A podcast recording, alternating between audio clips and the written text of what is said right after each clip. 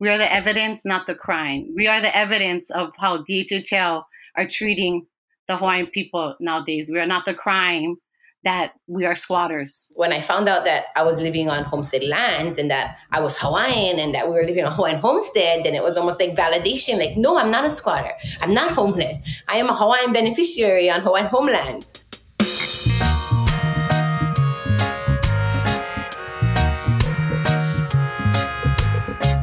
This is Hawaii Rising, a podcast from the Hawaii People's Fund.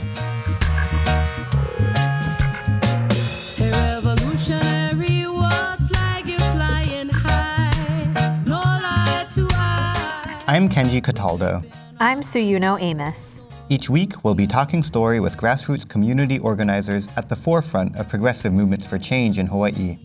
Over this series, we're featuring the 30 grantees who received community raised funds through the Hawaii People's Fund this year.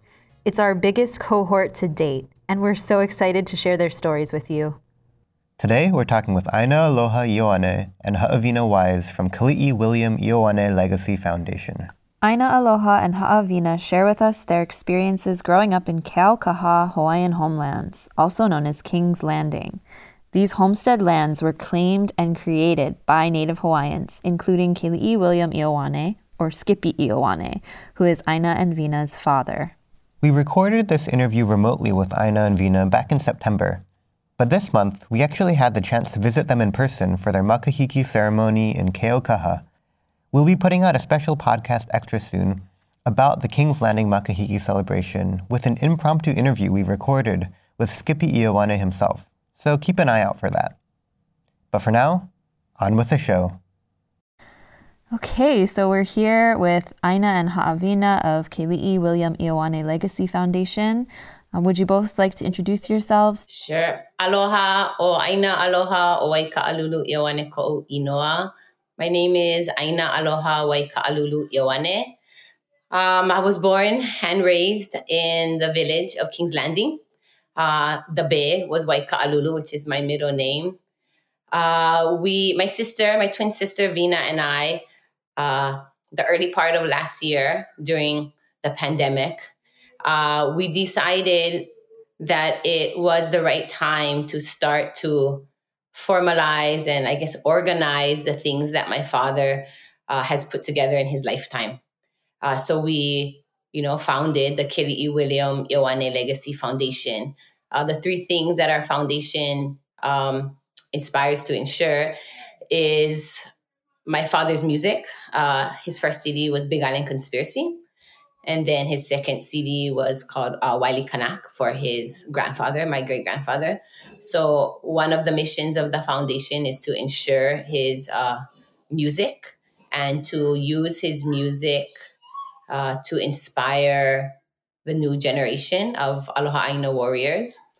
Uh, the other mission is to ensure the prosperity of the village of King's Landing and their community association of Maha, Malamakaina Hanakaina. And third is to ensure the prosperity and longevity of Makahiki in Keaukaha. Aloha, my name is Ha'avina Maikalani o Waikahalulu Ioane. Um, I am the fourth child of Keli'i, um, born in King's Landing. I'm more um, in the background of things, if I want to uh, say that. Aina usually is in the forefront, and but I will give my mana'o when when need be. I wonder if you could just start out by talking about your father's incredible legacy. You know, he was such a force in all of these struggles, from Protect Kaho'olawe to even Mauna Kea Access Road and so much in between. Could you maybe talk about what were some of the biggest or most important successes in his life in these movements? My father. Ah.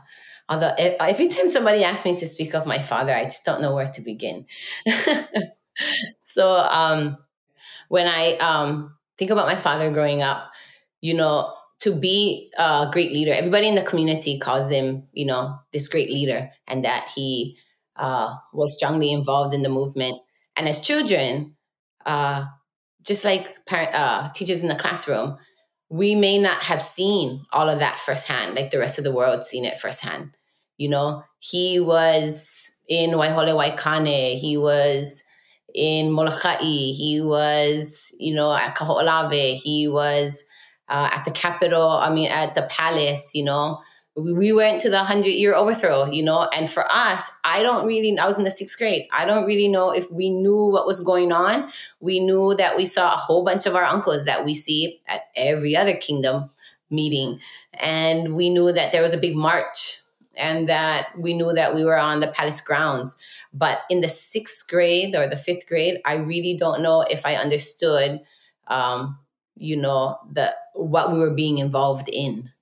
You know, we just thought it was another kue, the kingdom is alive, you know, rally.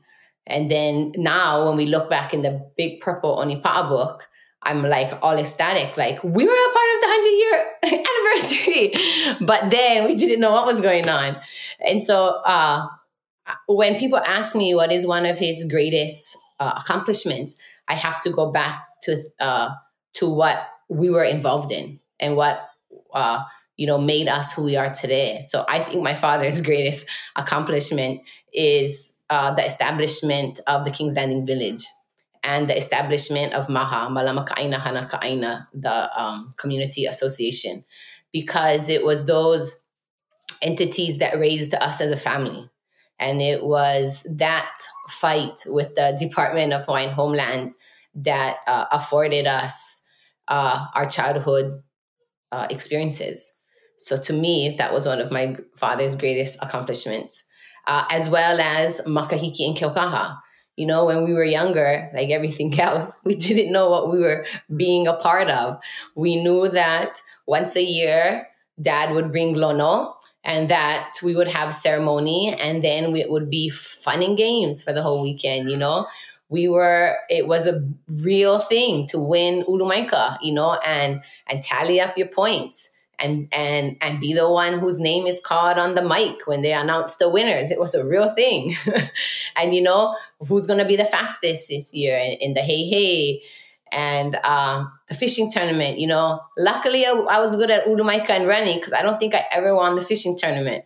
And so, you know, other kids who were no more adept at it, did better at the fishing tournament. But what we remember is that it was a great weekend and people would come and daddy would feed people for free. And so that's what we understood.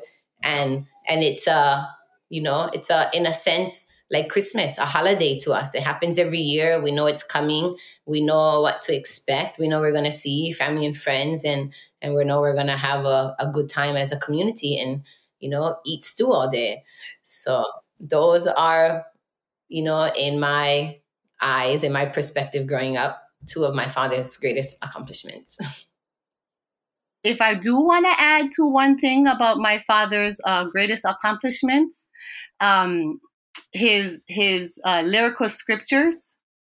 Um, just the other week, my sister used one of them in one of her posts to reflect back on um, our current situations and what we were trying to accomplish. And she had mentioned one of his uh, scriptures of "We are the evidence, not the crime." So one of my father's great third accomplishment, I guess we could say, is his lyrical scriptures that we can go back and use it as resource, as like um, as knowledge. We are the evidence, not the crime. We are the evidence of how DHHL are treating the Hawaiian people nowadays. We are not the crime that we are squatters in our own land. Could you introduce MAHA and what the MAHA Association is all about, as well as your experience with King's Landing and what that really was for your father to start that? You know, what was that experience like for you growing up? Sure. You know, that, that's been an, an ongoing question lately with us because we are currently in the process of communicating with the Department of Hawaiian Homelands um, our current status. Maha, Malama Ka'aina Hana Ka'aina, was formed in 1981. Uh, my father, let's back a little. My father was awarded land in Keaukaha from his great grandfather. Faced with roadblocks, he he started to get frustrated. Of course, my father with all things that have to do with the state and and the Americas. Uh, so he wanted to find a, a different way. His na'au was telling him that this shouldn't be the way that I am expected to rehabilitate myself as a Hawaiian. So he went to King's Landing. Uh, he asked first. He asked my grandfather, my great grandfather, what he thought of it, and uh, he encouraged him and he supported him. And so this was nearing the end of my great grandfather's uh, time. He was uh, on uh, using uh, what is that? A cane at that time, a ko'oko.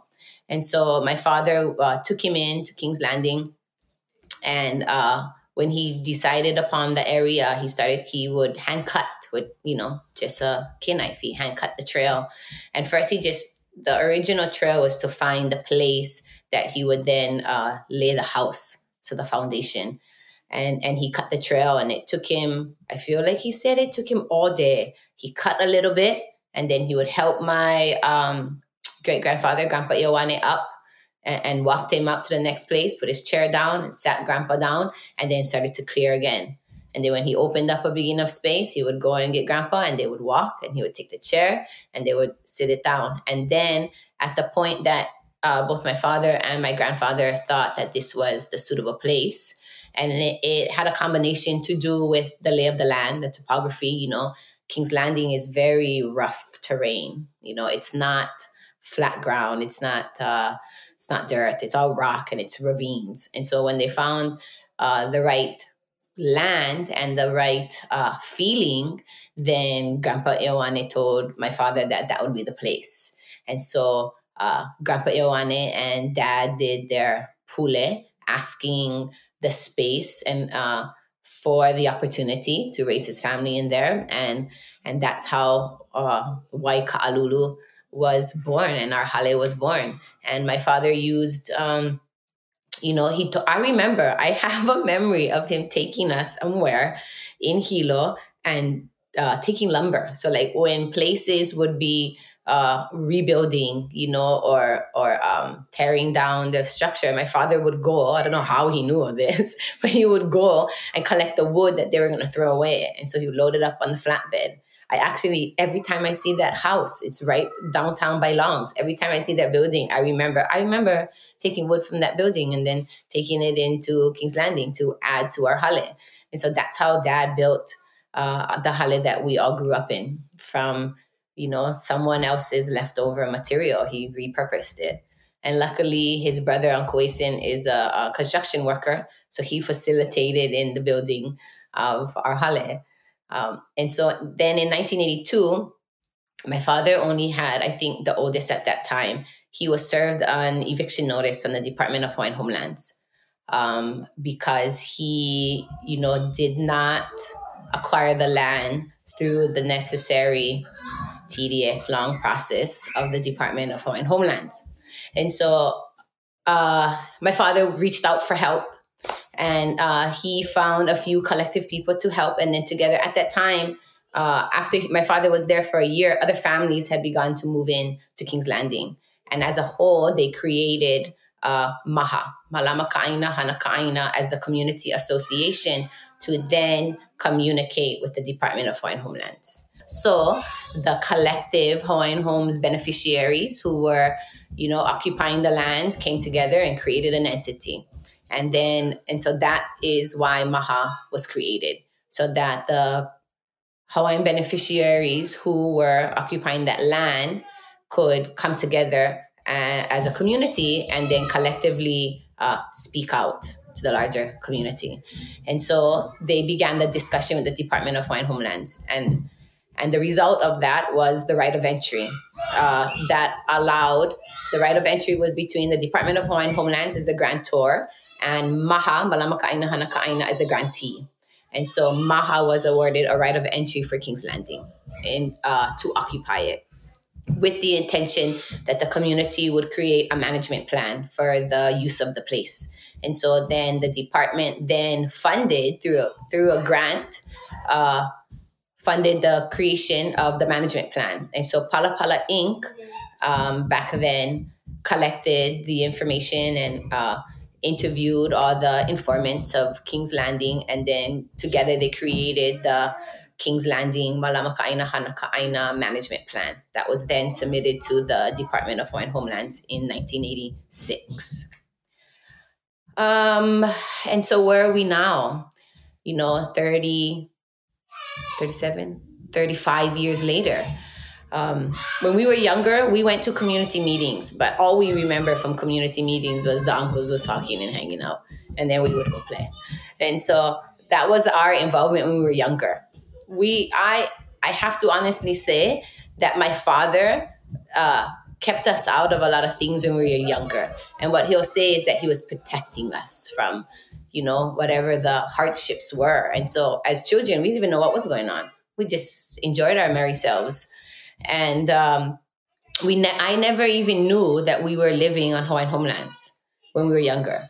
Uh, the outside community, you know, called us squatters and called us homeless.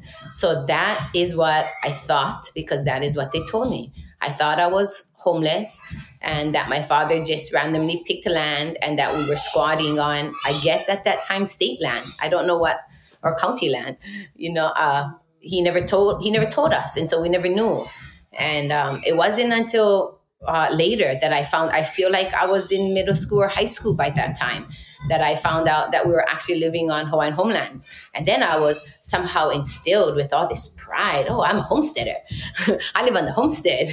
And so uh, it started to uh, make me or, or rebalance myself because when the mainstream world likes to tell you, well, tells you and puts pressure on you that you're uh, homeless, you know, you question all these things that you once held valuable to you, you know, once hold dear to you. And so when when I found out that I was living on homestead lands and that I was Hawaiian and that we were living on Hawaiian homestead, then it was almost like validation. Like, no, I'm not a squatter. I'm not homeless. I am a Hawaiian beneficiary on Hawaiian homelands. And so really that was just a, a me beefing myself up because I don't, you know, I wasn't necessarily mad at an individual person. It was more of a, a community pressure on us. Okay, I wanted to add. You asked what was it like growing up in King's Landing, and to be honest, it at, the time, it was something. It was shameful at the time, but because, like my sister said, we were called squatters, we were called homeless. Nobody came bumpy road. At the end of Kil- at Kalanianaole, when the paved road ends, everybody turn around. Only us bumpy road people went to the bumpy road. And growing up in middle school, it got hard. You know, socially. Never have phone number for pass out. Can we pick you up? No, thank you. Nobody come my house pick me up. You cannot call me. We never have pager even. but now at an older age, going back, I'm proud so it's a it's that time to reflect. Now that when I go to the community meetings and when I take my kids to the community meetings, I can't wait for my kids to get those little parts of my childhood growing up. So we, I try to bring my kids as often as possible. Now at an older age, I reflect and I am very proud to be from Maha. Growing up was, um, you know, before the the pressures of the outside world and before the pressures of you know the adolescent years. Growing up in king's landing i think for for us was actually very um adventurous. You know in in, in elementary I, I don't remember it being a problem. I mean nobody was concerned in, in elementary about where you live and, and, and things like that. And we we went to kulakaiapuni so you know we knew our classmates from kindergarten and so everybody, you know, knew us, knew where we came from, and knew that we lived in King's Landing. And at that time, they called it the bushes. So we lived in the bushes. Um, and and it was very adventurous because you know we we had the entire coast to ourselves you know, we would swim in in uh, really clean water because it's just us. We we'd swim in freshwater ponds, and I say we because my sisters and then our our neighbors, right? We had two other families at that time that had kids, so we'd always go together in a pack. And uh, for us, it, it was super fun you know, I, I, think for us, it felt like any other um, neighborhood where you ride bike to your friend's house and and you pick them up and you guys go to the park. And you know, we did the same thing and ride bike to my friend's house and I picked them up, but we'd go to the coast, or we'd go to the beach, or we'd go to a pond. And so, you know, and we we'd make make pretend tree houses. And so in, in elementary, it was very idealistic, I think, for us and then in and then middle school and high school like my sister was saying it would it became very difficult because you know simple things like when people would pass around the composition books and put their numbers in we, we couldn't do simple things like that because there's no telephone line in the aina and at that time they had uh, cell phones but it was the one that looked like a phone and that it came in a big case and it was only meant for emergencies and nobody can call the house. Hello we all live in an open in an open space. What if somebody wants to call? Everybody can hear your conversation. There was no privacy in Aina. So, uh, and rarely did we have sleepovers because, you know, it was scary for other people to come to our house. You know, it's not, um, it's not a, um, a, a normal looking house of, of today. You know, it's, it looks a little bit more single wall plantation, but, you know, different color woods because they came from different houses. So, uh, I think the environment was different to other people, but you know, it was home to us, and so it didn't seem very odd until you know you become you you kind of lose yourself in the the the strange adolescent years. Mahalo for sharing that. Um, maybe would you like to talk now about the Keaukaha Makahiki ceremony? I know that's a big tradition you want to carry on through Keli'i William Ioane Legacy Foundation. So I'm wondering what you have planned for Makahiki moving forward. Where are we going with Makahiki now? Um, we are expanding Makahiki. When we were younger, uh, Ka'umeke, Ka'umeke Ka'eo Public Charter School, because my mother was teaching there, she um, brought the ceremony of opening up Makahiki to the school. And so she established it there. And so it became a tradition that Ka'umeke. Uh, and then later on, they welcomed other schools in Keaukaha. Keaukaha Elementary, uh, Kamehameha Preschool, uh, Hi'ikeaka, and then also the Hawaiian language from Hilo High came. Their Hawaiian language class would come and uh, do the opening ceremony.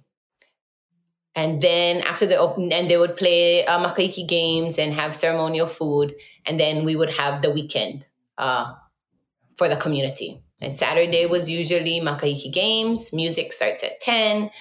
Uh, free food until the kitchen closes. And then Sunday, same thing, opens at 10 and fishing tournament. And then uh, food until the kitchen closes.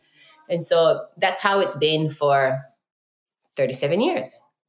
So now that uh, we started the foundation and um, the was encouraged, strongly encouraged to take a stronger leadership role in Makahiki. Uh, we are expanding it to a to a larger community. Now it is a Tuesday, Wednesday, Thursday, Friday, a five day event. And uh, it's going to once again open up with Kaumeke, with the schools of Keaukaha, and they're going to hold their Makahiki ceremony. Uh, however, COVID allows us to have it this year. Last year, it was, you know, we just had to keep to the numbers that were allotted, uh, and it was kind of an in and out thing. And so this year, I'm hoping for a little bit more, but it's always a touch and go, and I won't know probably till the day before what it's really going to look like. Uh, but it will open up at Ka'umeke. They will hold their yearly ceremony and have the ceremonial food uh, they will choose back at their campus if they're going to continue to hold the Makahiki Games. And then uh, Wednesday will be for uh, county council. I invited leadership of Hawaii to participate in Makahiki ceremony. And so I reached out to our county council members and I will be training them on Makahiki ceremony. And so that includes one chant that was composed for Makahiki by Auntie Nalani because she's a board member. because I asked her to. Um, and then one dance that um, I composed. I didn't uh, write the chant. The chant comes from the story of uh, Pele and Hi'iaka. When Hi'iaka goes to Kauai to get uh, Lohi'au, he unfortunately dies, and Hi'iaka has to bring him back to life. And so this Lono chant that I composed the dance for is part of that uh, set that she uses to bring him back to life. And so it's my first composition as a dancer. So I'm actually very excited. Uh, and so I, I wanted to reach out to a larger community to participate in ceremony because what happened last year was uh, I kind of made like a drive through ceremony. I put it out on social media and I said, if you want to participate in Makahiki, we will be here from this time to this time. And um, come and bring your ho'okupu and I will help lead you through the ceremony. You know, and we only had about 10 minutes to do groups. Like it was in, do the ceremony, give your ho'okupu, I passed them a ceremonial food and then they had to eat in their cars. And that's what it was like last year.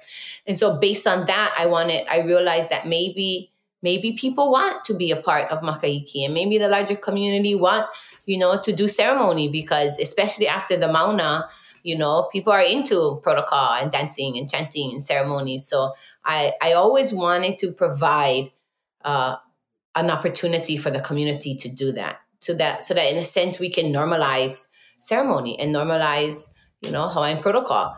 And so that's what um, Makahiki is expanding into. Uh, I'm pro- I also reached out to businesses uh, and organizations within the Waiakea Ahupua'a, which is the Ahupua'a that um, Keaukaha is in. Uh, and I, I'm also working with the Department of Hawaiian Homelands to reach out to um, businesses that hold uh, licenses on Hawaiian homelands that conduct businesses to come and participate, you know, in a Hawaiian homestead event, Makahiki, because it's hosted at Puhi Bay at Kulapai, which is Hawaiian homestead lands. And so, so, so that we can, you know, create a larger network of togetherness because, you know, it is the beneficiaries that go to your stores and it is the community that, you know, allows these businesses to thrive. So, so what was my mana'o was, why don't you give back to your people? And you can do that by being a part of ceremony. And so I, am reaching out to them and holding workshops to train them on the one dance and one chant. And then we're going to end Makahiki at Lehia. Lehia is the county park that sits right outside of King's Landing. And so we pass this park every day to go home and we've passed it every day of our lives. When we were younger, like my sister said, nobody went back there. But now, you know, it is a county space and there's not, we have less beaches after the eruption. You know, all of Pohoiki got to go somewhere now. And so now there's more and more people on our beaches. And so there are more people down at uh, Lehia. And so at Lehia County Park is where we will hold the community event. Uh, it used to be at Puhi Bay, but um, given the opportunity uh, to be at the county, the county is very supportive of our endeavors. And so, uh, in creating this relationship between our family, our foundation, and the county, we're going to be having the community event down at Lehia. And so that's, that's where we are at Makahiki. Yeah, it sounds like regardless of what you're able to do or not do with COVID, it's still really exciting and powerful that you're expanding the network with the county and all of these businesses involved. Thank you. It's a, it's a new um, space for me because you know I came from education, and in in in the classroom, you know, the kumu is boss of all things, right? And so uh, it's different to be in this seat where now that I I have to like create relationships and network with with people that I've never had to communicate with before. Yeah, and educating them too, and you know, teaching them a chant and a hula. That's super awesome. Yeah, it's so cool to hear about all the connections you're making. I wanted to ask now about your and Maha's vision for the future. What do you see for the future of King's Landing? I think right now, my Maha people, they're really focused on land security. And so right now, all our conversations surround that, surround securing long term leases and also um, ensuring that there are the it's hard to say right people that there are the right people on the land because you know just like all other land it's desirable to people. And so we have non-hawaiian homes beneficiaries who have entered into king's landing. And so one of the major concerns is to get them removed and then to also secure our long-term leases. Uh, I am I am what is it warming my community up to once we can secure that to open up to the larger community. And so that would be, you know, a larger vision of of Maha that we, you know, we we hosted one school, Kaumeke, because my mother, she she brought her class in to do uh, limu observation, and so those types of things is what I'm you know encouraging my community to to be comfortable with in the future. You know, to allow schools in to do their to do research projects. You know, to look. We have beautiful uh, kahekas. What is kaheka? Pools. You know, to do safe pool observations uh, to look at what subsistence living could be, you know, to open, to broaden the possibilities to, you know, our, our students and to, you know, future Hawaiian home beneficiary um, homesteaders. You know, growing up, every I, I only knew one type of homestead, right, which is the residential type of homestead that you see, you know, house, house, house, and paved road, and so you know maybe there's other future homesteaders that want subsistence living you know want to live off the aina want uh, to have uh, uh, stronger involvement in how their house looks in the building of their house you know and want to have a stronger involvement in community. And so i'm preparing my my community to be you know comfortable with welcoming others in knowing that we have to still uh, secure who we are. So, so yeah, that's the future. Um, we haven't yet touched on really your father's music and how important that is to your foundation. What are your plans in terms of bringing his music forward? You know, I really, really, really want to, in my lifetime, rewrite the history books. I know I know all native people want to do that, but I want to rewrite the history books because growing up, uh, we we went to Kaiapuni and to charter, and so we did get pieces, you know, of our of our history and of our heritage, but we did not get, you know, my father's music. If you listen to it, it took me 37 years to understand my father, just like it took me 37 years to understand my auntie Nalani. So I know that his music is very inspiring, but I know that a lot of people may not be able to understand it, especially if they didn't live the experiences, and especially if they don't understand um, the political struggle of Hawaii from kingdomhood to territory to statehood. And so my father's music, especially um, his first CD, Big Island Conspiracy, that's what he focuses on. He focuses on the overthrow. He focuses on uh, the religious overthrow. And uh, he focuses on how uh, the Hawaiian is, you know, confused. He calls them confused because they're they're not sure where they where they fit. And so the the vision of our foundation is uh, to heal the forest. You have to first heal the individual tree. And so that is my father's goal with his music to be able to heal Alahui and, and our people. You have to be able to heal the individual Kanaka because you cannot get to your community and then to your larger Lahui if you never get to the individual. And so that is our goal with my father's music to be able to reach the individual uh, Kanaka to to inspire and motivate them so that we can be uh, a you know, a thriving Lahui.